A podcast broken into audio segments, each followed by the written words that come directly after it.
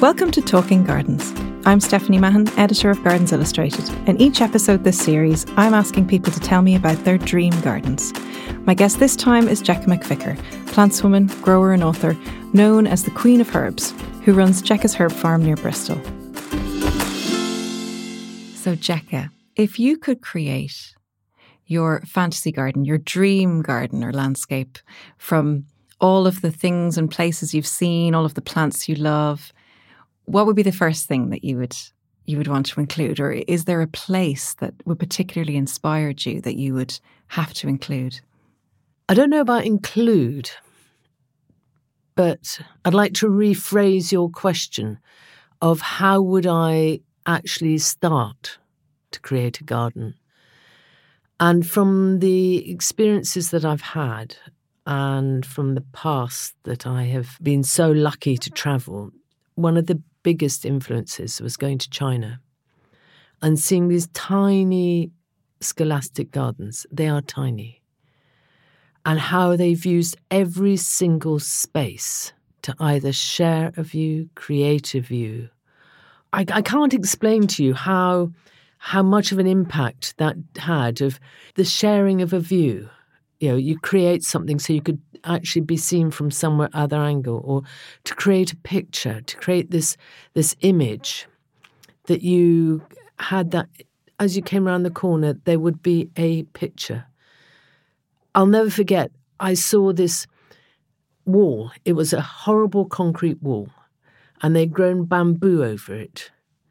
And then when you were walking along this passage you came to a window that had had a picture frame all the way around the outside. So it looked like you were seeing a picture of bamboo. And it was all that framing and create, borrow, and when you have, say, a church in the background or a hill in the background of your garden, making that hill or that church become part of the garden. And I sent you a picture, and that was of a long stretch of water. And then there was this sort of tabernacle at the end of it, which wasn't in the garden. And it was, but it felt as if it was in the garden. So every time I create a garden, I try and create pictures, however big or however small it is we don't talk that much about Chinese garden design, do we? But it's obviously had a massive impact, whether we realize it or not, I think, in, in what we do, especially as you say about borrowing the landscape, yeah. framing views, things like that. So, when did you go to China? And... Over 20 years ago. uh, it had, um, I mean, it, even down to because it was such a small space and they used very few plants but it's even to the extent of that the pathways were you go and you then you turn at right angles. It was so that the bad spirits couldn't follow you. And whenever you went into a garden, there was always a step up and over. So there was always a ledge you had to walk over. Even with the doors in the old houses, you had to walk over a ledge because the spirits couldn't go up and over. Uh, it's all that kind of thing. But it was, and the use of water the use of water in a small space. Even how they had their seats so that they were framed so that when you saw someone sitting, they looked like they were in a picture and part of the landscape, even though this landscape was tiny. It's interesting, isn't it? Because I suppose if you're trying to translate that to, I don't know, someone's suburban back garden, you know, it, it can seem difficult to take lessons from a place like that. Oh, no, it's not. No, it's not. Because if you're doing, say, you've given a rectangle, you could then make your path zigzag. So then suddenly you've got something, and then you'd have a tall structure or a trellis that you could see through. So therefore, you make another room beyond.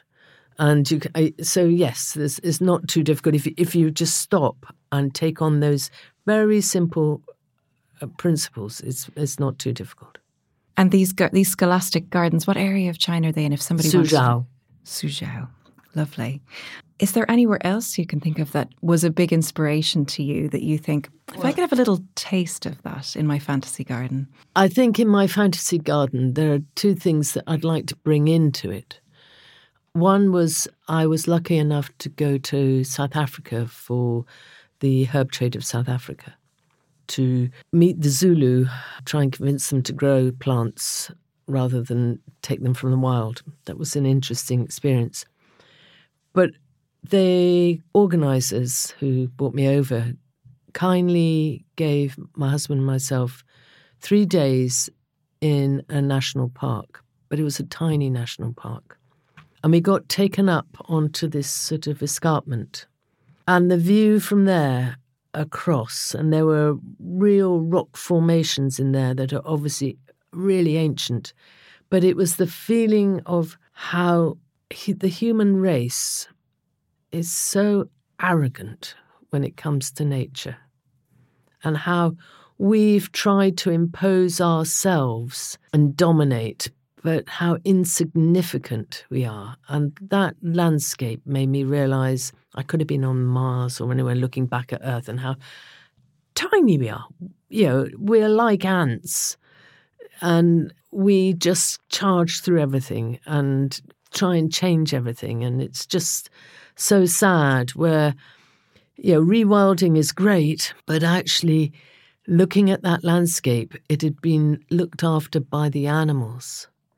They had landscaped it. The rewilding was the wild it wasn't rewilded. The wild looked after the wild. And that has a real how we place our plants and how their plants relate to each other really matters. And did you have any success no. with this? no, they cast the Sangomas, the witch doctors cast my bones, and that was the end of that. And another area that really has a huge impact again, I was lucky enough to go to Malaysia for the Malay government about herbs in tourism. It's amazing where herbs have taken me. And one of the places they took me to, the Malay government, was to Fraser Hill, which is a rainforest. And one night I was taken on a night walk in a rainforest. If you ever, ever get that chance, then you are just go because, again, it makes us as human race insignificant. The cacophony of sound, of nature being so busy at night. I mean, like so busy. It was, it was stunning. It was totally stunning. And I can hear it now from the insects to the monkeys to I don't know what, making incredible noises. And and the smell and the and the actual feeling of the atmosphere because we have dank cold. They're high humidity and at night it seems even closer and it feels like the air is actually solid. An experience again, which when I create gardens, I try and create them aware of, you know, pollinators. If you think, I've been going mm, near enough four decades commercially. And everything has changed in that time. But one thing that hasn't changed with my plants is they are the group of plants I grow are the best plants for pollinators. And I've been very aware of how birds and butterflies and pollinators and the tiny, tiny flies all react within my gardens. And again, we've always been peat free. I know it's trendy now, but uh, 1985 we were peat free, which was nearly impossible in those days. And they accused me of causing my customers salmonella and listeria. And of course, everyone is peat free, which is pretty bonkers because now it's really difficult to get the product. We're not geared up for it yet, I don't think, not properly. But it's very interesting that everything that I did back then has come full circle. And this actually being aware of our presence in the garden is also now on trend. Yeah, I mean, you mentioned having gone peat free so early and that there are issues with supply of peat free products for people now. But how, how, do you manage? Do you create your own growing medium? For- um, well, for the garden, yes, it's all it's all my recycled waste over the last forty years. So everything we use, we recycle. We have compost, but I don't use that in my potting compost because I don't have a sterilizer and I don't want to pass something on that I might have picked up because I've always been organic. So therefore, you know, things happen. Nature happens. That's the other thing. We want to control everything. We want to zap everything. No, no, no. You shouldn't. You should work with it. So when you decided to go peat free, like you say, there have been supply issues with people getting peat free mediums now.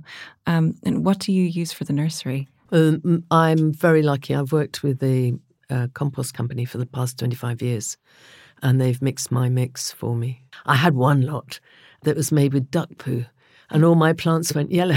I had another lot there where the salts of the coir were wrong, and I and burnt all my roots. And I had another lot. No, I mean you you've got to understand again. Back to this, you've got to work with it. It is not easy. Peat is just an inert subject. It is absolutely amazing. It is totally easy. I never, ever grew in just peat, ever.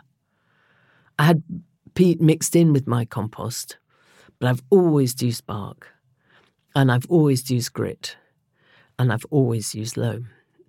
And uh, all the loam is, comes from recycling as well. I mean, it's not an easy medium because, and now, of course, because everyone wants bark, it's not composted well enough or it's not fine enough. And I will always smell it when it comes in. And if it smells too much of pine, I will hold it for another few months before I use it. Sounds like it's always a lot of trial and error. And like you say, it's an evolving, living, moving thing that, you exactly. know, and because you're you know, you were forging ahead and with all of these things with organic, with peat free so early. I'm assuming that that meant there was a lot of trial and error along the way. A lot of disasters. Yeah. Serious disasters. But it doesn't matter if, you know, at that time, once I stopped being wholesale, you know, when you're wholesaling, you've got all these people putting you under pressure to produce plants by X, Y, and Z. Uh, the only my milestones were things like Chelsea Flower Show where I couldn't afford to get it wrong. So I always grew something else just in case. Uh, I, I had a crop failure. You know, something came along and obliterated. I couldn't rely on just having that. So we're growing this year for two Chelsea gardens. Even though I said I wasn't going to, somehow or other they managed to convince me to do that. and one year I'm going to have no pressure. And so I will grow the for the for those garden designers, I will grow extras of something different, just in case. And then when I get obliterated, rather than go like a lot of nurseries will go, sorry, now it's failed. And so the garden designer's got to come, I'll say, that failed, but I have grown you this. So they can go, yeah. Thank goodness. it's not what I wanted and it's not on my list, but yeah, I have something instead. It is a lot of pressure, isn't it, growing to order like that for such a big show? It well, I care. Yes, it is. Yeah, and I mean, way back when you made these decisions to to do things like to be organic, you know, where, where did that come from? I, I, it all seems like you say it's all come full circle. It's so obvious to everybody now. But when well, you were pushing I, against the establishment, in nineteen, I had my children in nineteen eighty two and nineteen eighty three and my husband was launching satellites from French Guiana at the time. And so I was at home with these tinies, and you've got to realize back then there wasn't nursery care, and I didn't have a family group around me to help me look after them, so I couldn't go back into the profession I was trained in. Um, Which was? I was in television. And so I decided that I would stay at home. And it was literally I had my herb garden, and I'd I think read a serious book on organics back then. I, am trying to say her name was Balfour. I think it was Anne Balfour. I most probably got that wrong. My grey cells aren't as sharp as they were, and she had such an influence on how you know the earth and the soil is like the engine. And if you look after the engine everything else to look after itself. And everyone kept saying, you know, uh, you can add X, Y, and Z. No, no. If you feed your soil and if you really nurture your soil, then you will, you know, everything will grow because you've got the whole sustainable unit within the soil. And she was real, really a leader back then. And I took that really on board. And then I thought about your potting compost, which was called substrate in those days because it wasn't composted. And I was thinking about how, if you're growing in a pot in a container, how that is the engine of your pot and how you had to get that right. And and of course I'd been reading about peat and how it wasn't sustainable and it was just about how climate change. I mean, I was talking to people back then about climate change and how you know we are we were going to have no longer rain we're going to have deluge and how we're and because it was just before we had that hurricane go through England, you know, and everyone's polytunnels blew down. You know, we've really got to wake up, and we we've taken so long. Well, some people would say we're still not awake. Still a lot of work to do. Phenomenal. Mm, but it does feel in the gardening industry, at least, that some of the messages are finally getting through. I think so. I think there's a little way to go. I'm being diplomatic. no, don't be diplomatic, Jack. Of course I am. of course I am. um, no, I'm not renowned for it, but I am.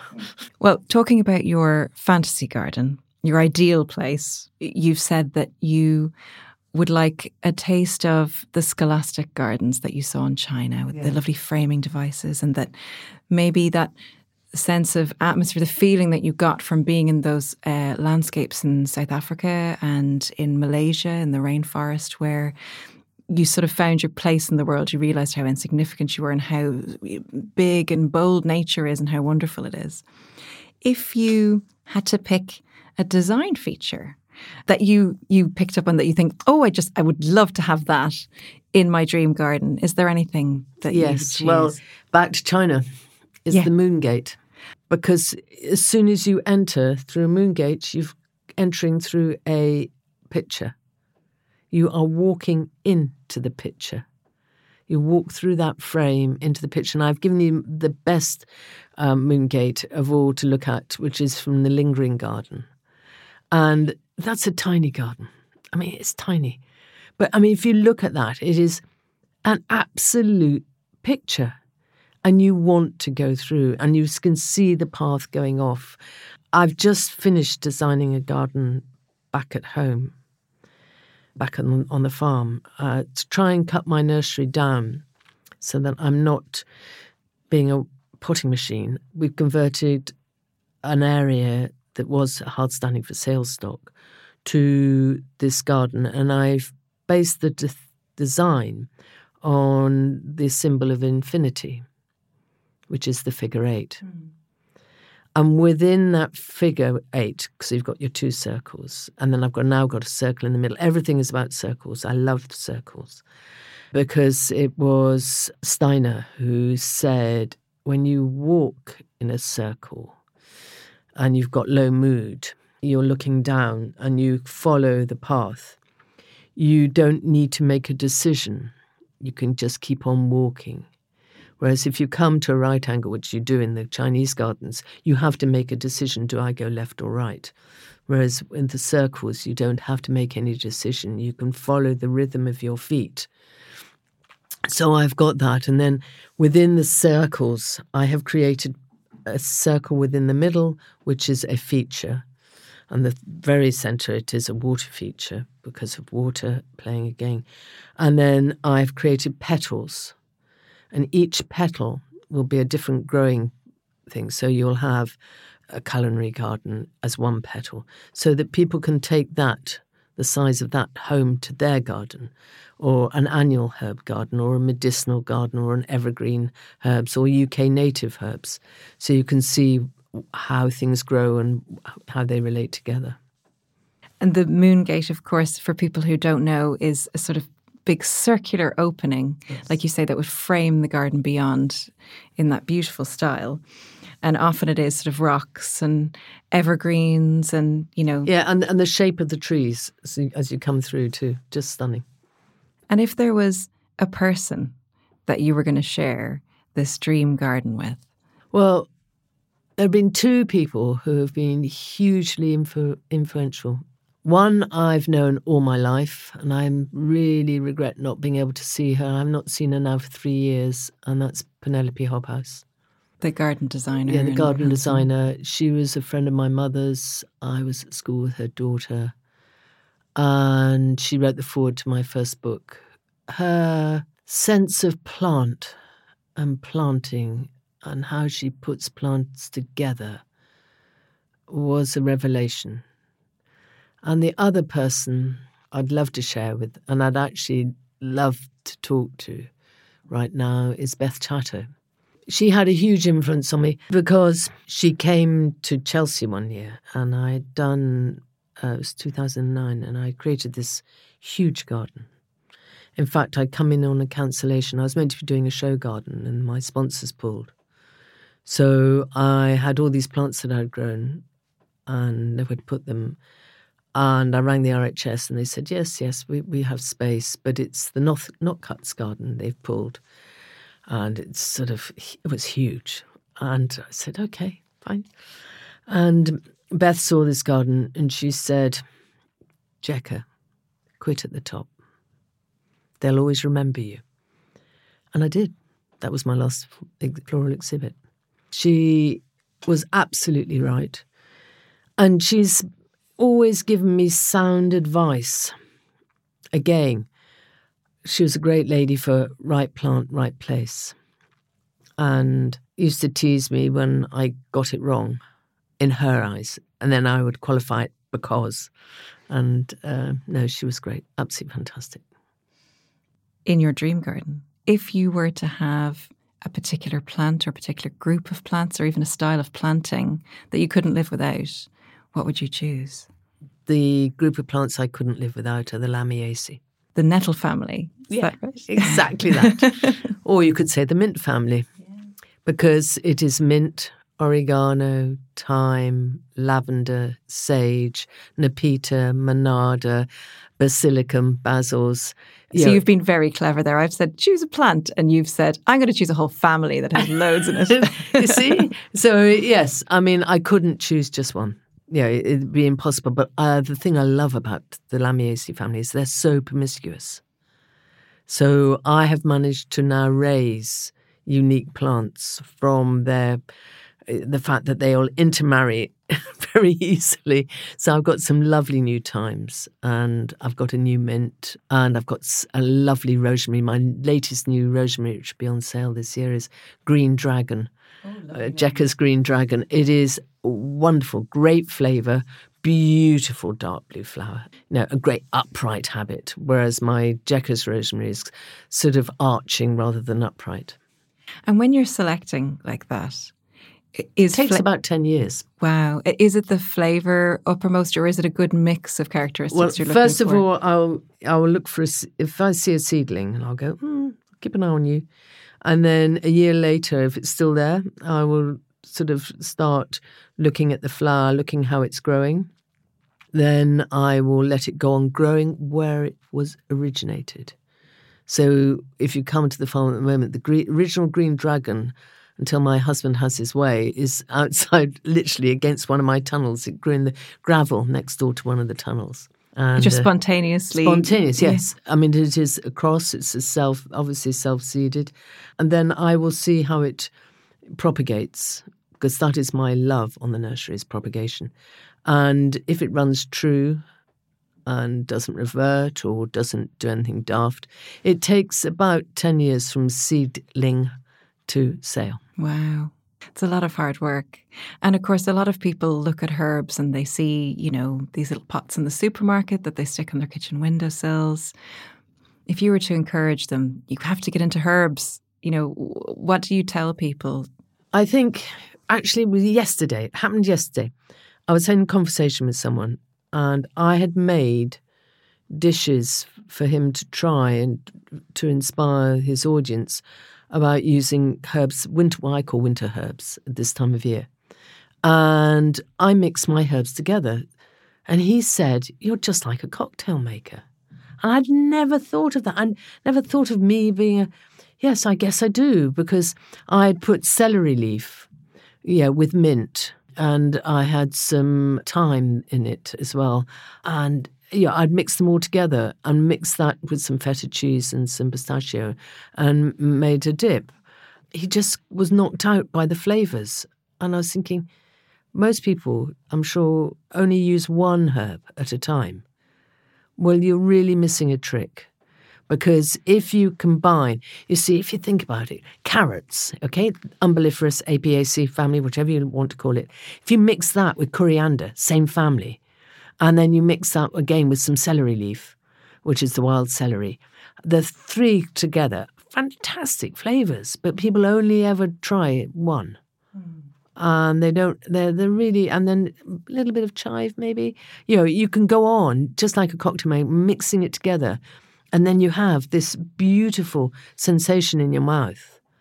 And my mother always did that so i took it for granted. And i hadn't even thought of it that yes basically i mix all my herbs so you, you mentioned your mother and uh, herbs have always been a part of your life. Then I take it yes. you couldn't imagine us bland people living without them in I, cooking? Uh, I, it goes back to the war again. In the war, I think it was the Italians who used to make the food go further by using herbs in a, you know combining herbs uh, with rice and things to make uh, the food taste better and make a meal into a feast. My grandmother was Hungarian originally, I think, and so therefore she always used herbs and and always combined herbs. You know, so she would put dill and mint together. And if you go to the east, or Ottolenghi, I mean, he it's always combining herbs. You know, he never has just one flavour. And so I, that's how I've always been brought up, not to have just one. So I will put mint and lemon, because um, lemons are a herb, by the way. Mm. Lemons are a herb. Yes. They are indeed. So is pomegranate a herb, and you know because they have medicinal properties as well as they have culinary properties. So you know I will combine all these flavors together. So you've just mentioned a couple of things that I don't think many people would consider herbs. What what what do you think the definition of a herb is? In the Oxford Dictionary, a herb is any plant that is of benefit to man. Mm, that's nice and broad. Uh, and remember, the word herb, everything was called a pot herb until the 16th century. Was it the 17th century? I can never, 1600s. But, and that's when the word vegetable was invented. So, if there's something else that you would like to bring with you into your fantasy garden that you would just really like to have, is there anything else you last minute last last minute? Well, my grandmother, who I never really met because she died when I was very young, and this is on my mum's side, wrote cookbooks in the 40s and 50s. What was her name? Her name was Ruth Lewinsky, and she wrote Lovely Food. Next book was called More Lovely Food. Next book was called Food for Pleasure. And then she wrote one about Russian food. And she sounds a very jolly, witty person who I would have enjoyed the sharing of food.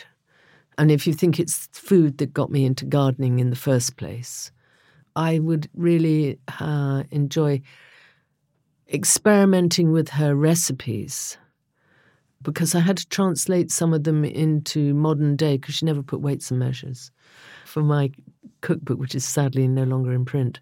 And I, yes, I would really enjoy just that time to be able to share with her. So maybe not even the cookbook, but if you could have uh, share your fantasy garden with someone, it would be to meet her and sort yes. of talk food and talk food and talk and and share food with her. I think, you know, with the herbs being the center point.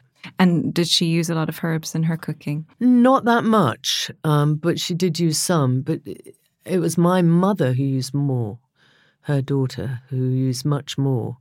So, I mean, for example, I could tell before I went to school the difference between apple mint and spearmint. And I could uh, tell the difference between dill and fennel without having to eat it to see which it was. Because she used all of those in her cooking. She was the one who combined them. But she got her inspiration from cooking from her mum, who I never really met. And if you had to choose, let's say, I'm guessing you would want some way of using herbs in your dream garden. You couldn't just be growing them in there. So, is there a, a particular kitchen utensil or recipe or something, uh, maybe a nice outdoor kitchen that you would have to have in your dream no, my garden? garden would have to have somewhere to sit and stare, hmm somewhere to sh- share and eat, and somewhere that one could be outside at night. And it's not a campsite because I said this to to Jessica, who I work with, and uh, I said, you know, this is what my ideal garden. She said, well, it's definitely a campsite. Listen to you. You know, you're outside, you're sharing and you're eating, and you're sleeping outside and everything, you know, and you can sit and stare. Yes, I guess the thing I would take in my snips. I have to have my snips with me because I'm forever cutting bits when I say, oh, that looks nice, or just nicking bits to eat. Um, but snips would be really good because I still take cuttings. Oh, you see, I love this. Whenever I talk to gardening people about these dream garden, you say fantasy, you say ideal, and they're still so practical. Well, I'd have to have my snips. yes, of course. And if there was something that you would never allow in the garden, that you would chop down, throw on the fire, throw on the compost heap, I'm trying to learn to like conifers. There are not many conifers in my herb world. And I couldn't have an Lelandii, which I can never say. Leylandii. No, yes. thank you. Definitely not. the monstrous green, tall, usually hedging left over from the 70s. Which takes all the nutrients out of the soil yeah, bare patches all around the Ugh, trunks, and smells. blocks out the light. And it smells awful. Mm.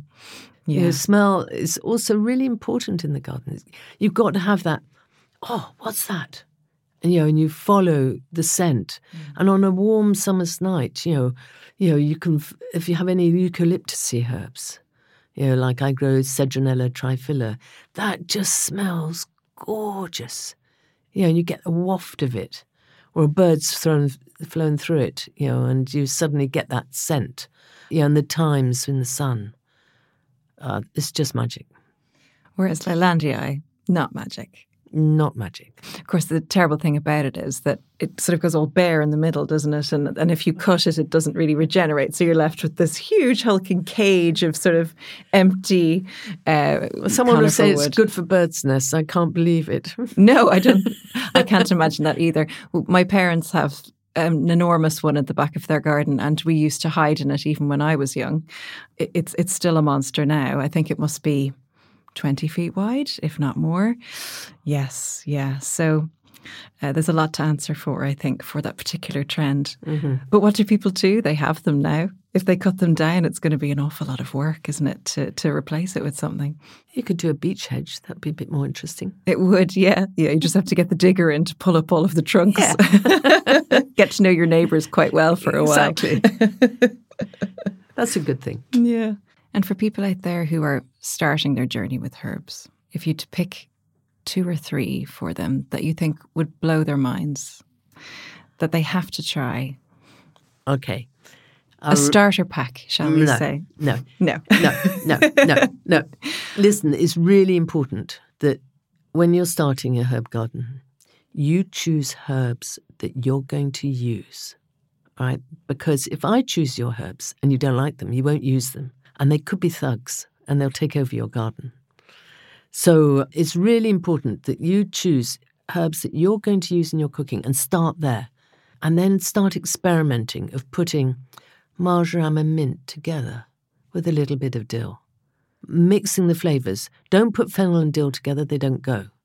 But you'll discover that. But, you know, and also with fennel, the seed of fennel, when it's in the green, is like eating live aniseed balls. And it's just amazing the flavour. And if you're making bread, to add the green seeds, just brilliant. There's so many parts to a herb that you can use, which people just think of the leaf. For instance, coriander, I've already said earlier, is a member of the carrot family.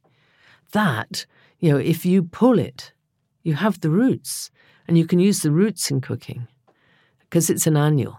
So, and the other mistake people make with coriander is they think that it's a summer herb. No, it's a spring and autumn herb. It hates the summer. If it thinks it's going to die because it's hot, so in a heat wave, it'll just go and go straight to flower.